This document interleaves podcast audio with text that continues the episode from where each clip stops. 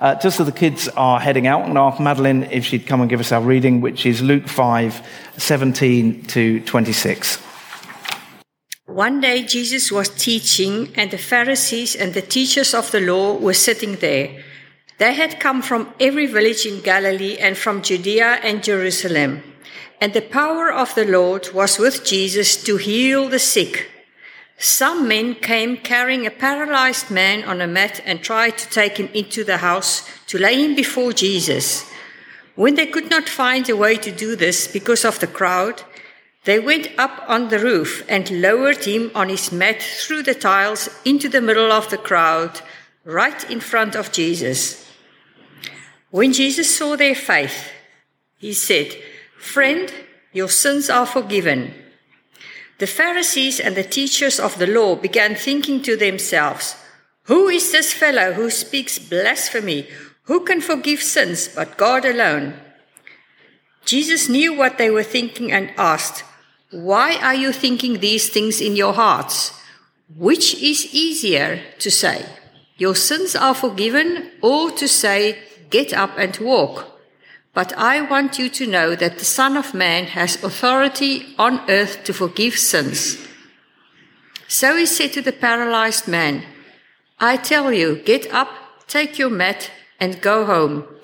Immediately he stood up in front of them, took what he had been lying on, and went home praising God. Everyone was amazed and gave praise to God. They were filled with awe and said, We have seen remarkable things today. This is the word of the Lord.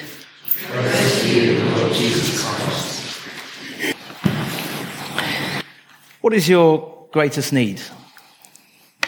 The way uh, a person answers that question will uh, very much depend on their situation. Uh, you know, someone who's struggling financially might say uh, a job or uh, a pay rise or maybe just money. Um, someone who's very lonely might say uh, a, a, good friend or a relationship. Uh, someone who's ill or infirm might say health, wellness, healing.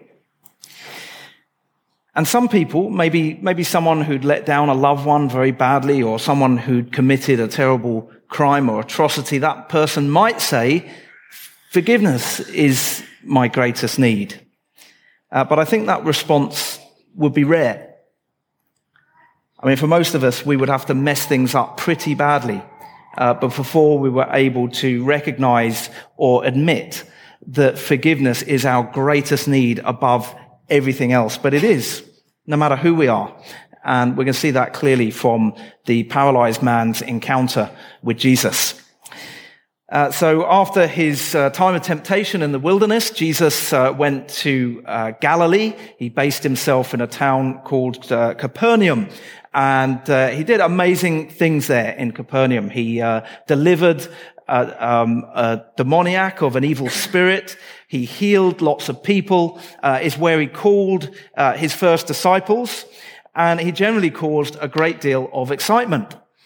And uh, Luke tells us of an occasion where Jesus was teaching in a house that was packed full of people. And one of the reasons that the house was so full is that the Pharisees and the teachers of the law had come from far and wide to scrutinize Jesus. Uh, this is the first time that Luke introduces the Pharisees to us, but their ongoing opposition to Jesus is something that he'll keep drawing our attention to as we read through his gospel. Uh, the Pharisees were essentially a religious pressure group, a movement that placed an emphasis on the law. And uh, I guess, you know, it started with a good idea. They basically wanted people to obey the Bible. And we'd say, well, that's not a bad thing. Uh, but their thinking and their perspective, their viewpoint was completely skewed. They believed that if the people, if God's people obeyed the law to the letter, that would create the right conditions for God to rescue Israel, for God to rescue his people from their hated Roman oppressors. Kind of like if we follow these rules and regulations, not just the ones that are in the Bible, but all these other ones that we've invented, then God will be pleased with us and he'll do what we've all been hoping that he'll do. They thought they could usher in God's kingdom by strict observance of the law. But they were so strict and judgmental and uh, pedantic uh, that they made everyone's lives a misery because they were trying to enforce this for, for all of the Jewish people. And uh, the Pharisees' uh, main cause, if you could call it a, a cause, was the coming of God's kingdom. The coming of God's kingdom. And now they hear about a young prophet, Jesus, who spoke a lot about God's kingdom. He drew large crowds. Uh, he seemed to be starting some kind of a movement, maybe even to rival the Pharisees movement. Uh, he was unorthodox. He seemed to have a different agenda, a different way of looking at things to, the, to, to how the Pharisees thought, saw them. And rumors were circulating that he'd been breaking Jewish laws and customs. Nevertheless, he was also doing all these miracles. So the Pharisees turn out in force to get the measure of him. And hence, the house where Jesus was teaching was rampacked with people. So this is quite an intense moment. Jesus is teaching. He's being scrutinized by all these Pharisees and teachers of the law who are listening very carefully to every single word he says. And what will Jesus say? How will they react? What's going to happen? Well, I don't think anyone could have predicted what actually did happen. A group of men turned up carrying a paralyzed man on a mat who they were taking to Jesus, but the house was so full of people they couldn't even get through the door. So presumably one of them made a suggestion. One of them must have said something like, well, let's take him up on the roof. We can dig a hole in the roof. We'll lower him down through the hole in the roof. What could possibly go wrong? And his mates were like that. Yeah, that's a great idea. Foolproof. And the guy on the mat's probably thinking, hmm, not sure. Anyway, the uh, roof would have been flat. Uh, with steps going up from the outside. It would have been made out of mud or uh, mud and straw, so you'd literally have to dig your way uh, through it. Uh, Luke doesn't focus on this aspect of the story, uh, but I can't help thinking that it would have been difficult for Jesus to continue teaching. You know, from the point where dust and debris started to fall into the room, I imagine it would have been quite a distraction. I mean, in this church, if someone goes to the toilet, it's a big distraction. Imagine someone coming down through the, through the roof. And what about the owner of the house? If that had been my house, I'd have been up on the roof like a shot. So what on earth do you think you're doing? Whose mega smart idea is this? You know, get down, you know, stop what you're doing. Or maybe not even that polite. Um, we don't know whose house it was, uh, but we do know from uh, chapter 4 uh, that Jesus held meetings in Peter's house, where he was based in Capernaum. I, I think it's likely that this was Peter's house, and I can imagine Peter wanting to go up and deal with his situation, and Jesus saying, No, it's okay, leave it. So there's a big hole in the roof. Everybody's covered in dust and debris, and down comes this bloke on a mat. And there must have been that moment where everyone thought he was going to tip off, uh, but he didn't. And he comes down and he's lowered right in front of Jesus. And I don't know about you, but if I was in that man's position, I'd have felt pretty self-conscious. The fact that he's allowed this to happen shows how desperate he is to encounter Jesus. Uh, and the men who lowered him, they were intent in getting uh, their friend or their relative or their neighbor or whoever this man was to them, they're intent on getting him in front of Jesus. They went to a lot of trouble. Uh, presumably they're willing to foot the bill for this massive hole in the roof. Uh, they don't have a fully formed understanding of the gospel. Nobody did at this point. Uh, but they know that if anyone can help this paralyzed man, it's Jesus. They've put their hope and their trust in Jesus. And there was a risk and a cost to that. And Jesus uh, recognizes that what they've done is a demonstration of faith, not just the faith of the men who carried the paralyzed man, but the, the paralyzed man's faith as well, uh, because he's agreed to this. He may have even urged it. He may have even asked them to do it. So this man is lying there in front of Jesus and Jesus looks at him and says, friend, your sins are forgiven. Now you might think that dismantling somebody's roof and lowering a paralytic down through the hole would be quite a, a, a surprising and shocking thing to do. Uh, but that scene was completely eclipsed by Jesus' words. Friend, your sins are forgiven. There must have been an audible gasp and then an uncomfortable silence. Notice it says the Pharisees and the teachers of the law began thinking to themselves. So they didn't say it out loud, but they were thinking it. Who is this fellow who speaks blasphemy? Who can forgive sins but God alone? There's no ambiguity here. In first century Jewish culture, a claim to be able to forgive sins is tantamount to a claim to be God. You and I cannot forgive the sins that have been perpetrated against somebody else. It, you know, if we, you know, we can forgive the sins that have been perpetrated against us, but we can't forgive the sins that have been perpetrated against somebody else. You know, if on the way out of church today, um, Steve uh, drove into the back of Alan's car, uh, smashed it up maliciously, and I went out of the church and I went to Steve. I said, "Okay, Steve, I forgive you. You are completely forgiven." And Alan would be like, uh, huh? Hang on, it's my, it's my car that's been smashed up. How, how can you forgive him? We can forgive the sins that have been perpetrated against us, but we can't forgive someone of all their sins. Only God can do that. And the biblical understanding of sin is that all sin is against God. And it's actually not hard for us to understand this. You know, if you hurt one of my children, you hurt me. If you sin against one of my children, you sin against me.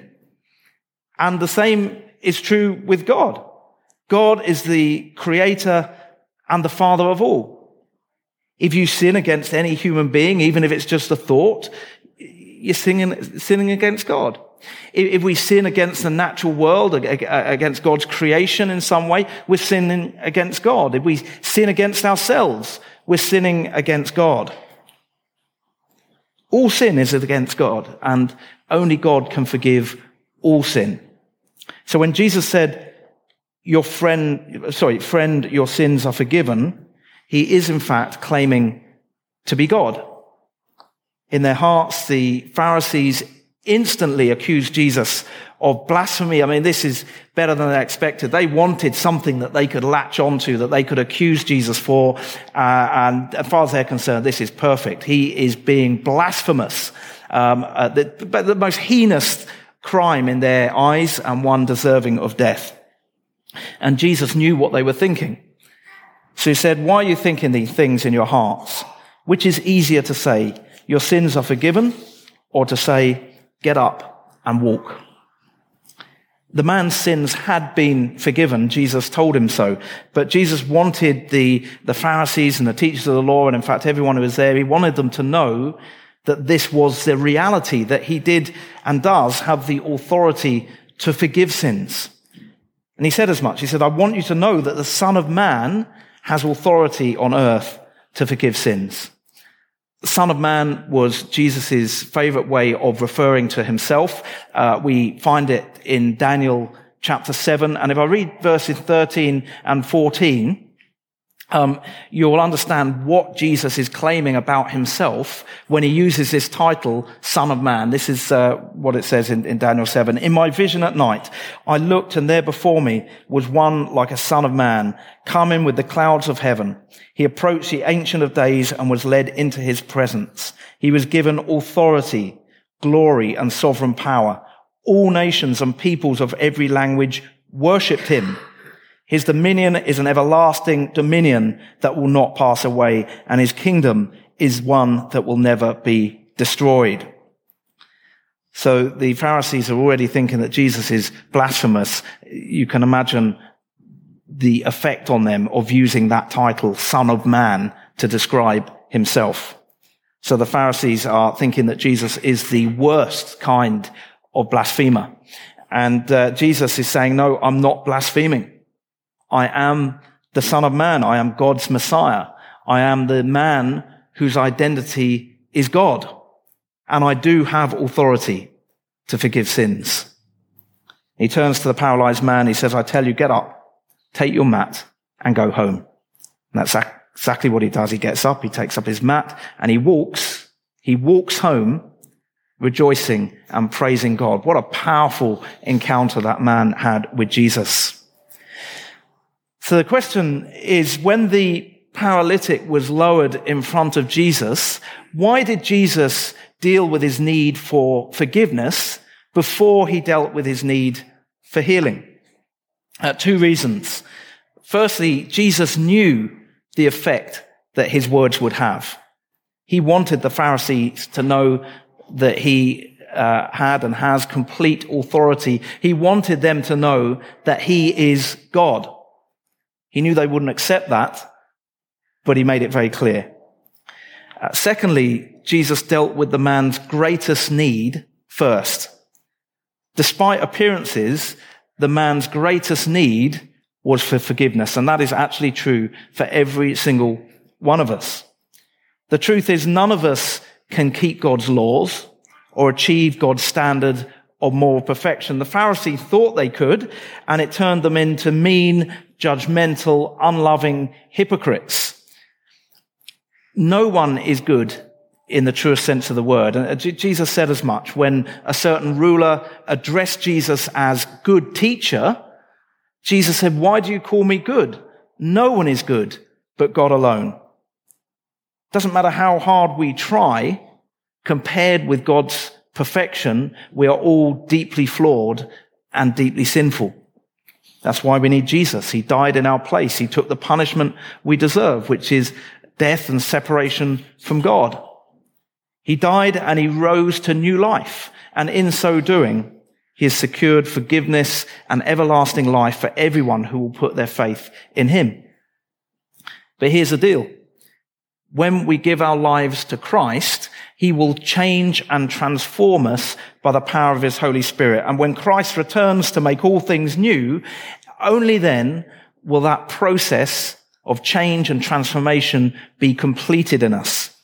In other words, we will be made perfect mentally, emotionally, physically, morally, and spiritually. We will finally be what God has created us to be when Jesus returns.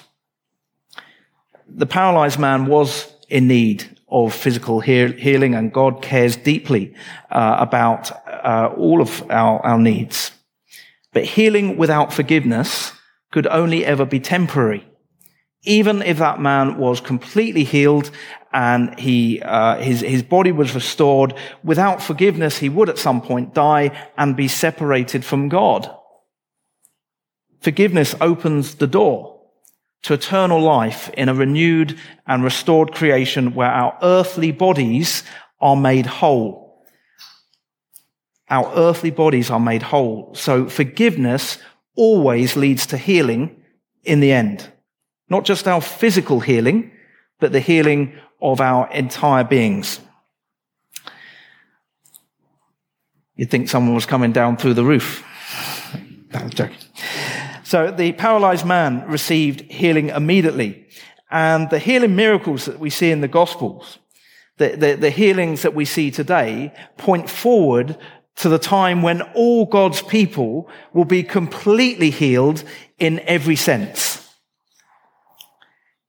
Now, there's nothing to indicate that the paralyzed man was more sinful than anyone else. But in first century Jewish culture, if someone was stricken with a disease or affliction or uh, a, a, severe misfortune, people would have assumed that it was some kind of punishment from God, either for the man, for the person's sins or for those of their parents. And Jesus refutes this in John 9, uh, when Jesus heals a man who was blind from birth. The disciples ask him, who sinned? Who sinned, this man or his parents, that he was born blind? And Jesus said, neither this man nor his parents sinned. He didn't mean that they were without sin. He meant that um, the man's blindness was not his fault, nor, it nor was it the fault of his parents. Uh, on another occasion in Luke 13, a tower collapsed uh, the Tower of Siloam. It killed 18 people. And everyone would have been wondering what those people had done to deserve such an untimely and gruesome uh, end. And Jesus said this, he said, do you think these Galileans were worse sinners than all the other Galileans? Because they suffered this way. I tell you, no. But unless you repent, you too will all perish. In other words, we're all sinful. The penalty for sin is death and separation from God. And so we need to repent, turn to Christ, and receive his forgiveness. Once we put our faith in Jesus, he moves us from death to life, but we will not be perfect this side of the grave. Sin continues to have an impact in our lives and on our characters. Now, the closer we can get to Jesus, the more we can expect that impact to diminish. But it's still there. And the truth is, sin can have a crippling effect, a paralyzing effect on us in a spiritual sense. All sin has negative consequences. All sin has negative consequences. Even the things that we think, even the things that we think that we're doing in secret, all sin has negative consequences. I'm not talking about God punishing us. I'm saying that we cannot twist the moral fabric of this world and not have it snap back at us in some way. Sin has negative consequences always. And if it's persistent sin, it can really begin to wear us down and make us feel distant from God. Last week we were talking about the devil's lies and the devil will try to capitalize on our sin. We will hear things like, you're not much of a Christian, are you? Or you can't change. You can't stop doing that. You can't resist that temptation. Don't even try. Or how can you even think about entering God's presence? Look what you were thinking. Look what you were doing. Look how you've been behaving. God won't want anything to do with you. Or you might as well give up trying to live a Christian life. It's just too hard. Just go with the flow. Forget about it. These are all lies that we might hear. The devil feeds off our sin, tries to to, to, to use it to drive a wedge between us and God. And that's why forgiveness is such an important theme for us. Not just the forgiveness that we receive when we turn to Christ in the first place, but the assurance of God's ongoing forgiveness. No matter how badly we've messed up, no matter how many times we've messed up, even the same thing, we can repent and turn to Jesus in the knowledge that we, that he will forgive us. We can start every day with a clean slate. Now that doesn't mean that when we repent, we can repent with the intention of continuing to do that thing that we're repenting of, because that's not true repentance. Repentance means that we genuinely want to leave this thing behind. We want to turn away from it. We want to turn to Christ. We hate this thing. Now, some things, uh, you know, some sins can really get a hold of us. And it's not easy to turn away. And it takes time and time and time again of keep rejecting this thing before we can finally leave it behind forever. And maybe with some things, you know, we won't, we won't leave every sin behind us forever until we're finally re- reunited with Christ in that renewed and restored creation. But it's a repentance is, is, is fighting against that sin, seeing the stuff in our lives that needs to change and not being satisfied to just leave it. Saying, no, I'm going to keep fighting against this. And every time we fall down saying, no, this is, I'm not having this. I, I, you know, and keep turning back to Christ. And over time, we find ourselves getting stronger and stronger in whatever area it is that we're trying to um, that we're trying to overcome. Forgiveness is p- powerful. Forgiveness is empowering because it gives us repeated opportunities to be a better version of ourselves. And that is why we pray the confession each week as a church. We pray it together. We pray it together because that's an acknowledgement that every single one of us needs to repent. If we're sat there thinking, well, I'm okay. I, I haven't done anything this week that I need to repent of, then we are kidding ourselves. Every single one of us needs to repent. And that's why we do it together each week. And afterwards we receive the promise of forgiveness to remind us that we can continue in that right relationship with God. We don't need to continue feeling sort of disjointed and separated and distant from God. We can come back into his presence. We can be close to God. We can know that he loves us, that he's for us, and that we can have that close relationship with him. The paralyzed man, his greatest need was for forgiveness. And actually, no matter who we are, for each one of us, that is our greatest need as well. Let's pray. Heavenly Father, um, we remember that um, the Apostle Paul talked about fighting the good fight. And anyone who's serious about dealing with sin in their lives will realize uh, that it is a fight, it is a battle. Uh, it's uh, not easy, but it is entirely the right thing to not be satisfied with the sin that we see in our lives. And we pray, Lord, that you will help us to keep fighting against it, to keep turning to you in repentance, to uh, make every effort to be changed and transformed according to what your spirit is wanting to do in and through us. Father, we pray that we'll be totally open to the process and that we will be committed to fighting this fight every day in the knowledge that through Jesus, we can receive forgiveness. We can go on receiving forgiveness and we can have a right relationship with you. We thank you so much that this doesn't depend on our goodness, but on yours. We thank you so much that in, even though we are weak, you are all powerful and you have overcome all the evil in this world once and for all upon the cross. And Father, we pray that you open our eyes to that today and help us to worship you in spirit and in truth and to turn to you in, in true repentance. We ask this in Jesus' name. Amen.